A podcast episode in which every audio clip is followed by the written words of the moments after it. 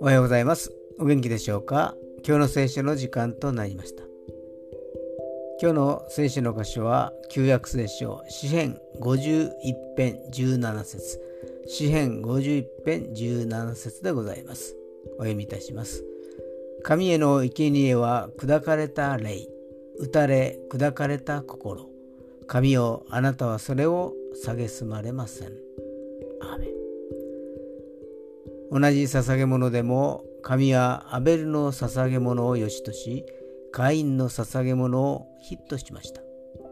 それはカインの心が義務的なものでありアベルの心が主に向かっていたからです。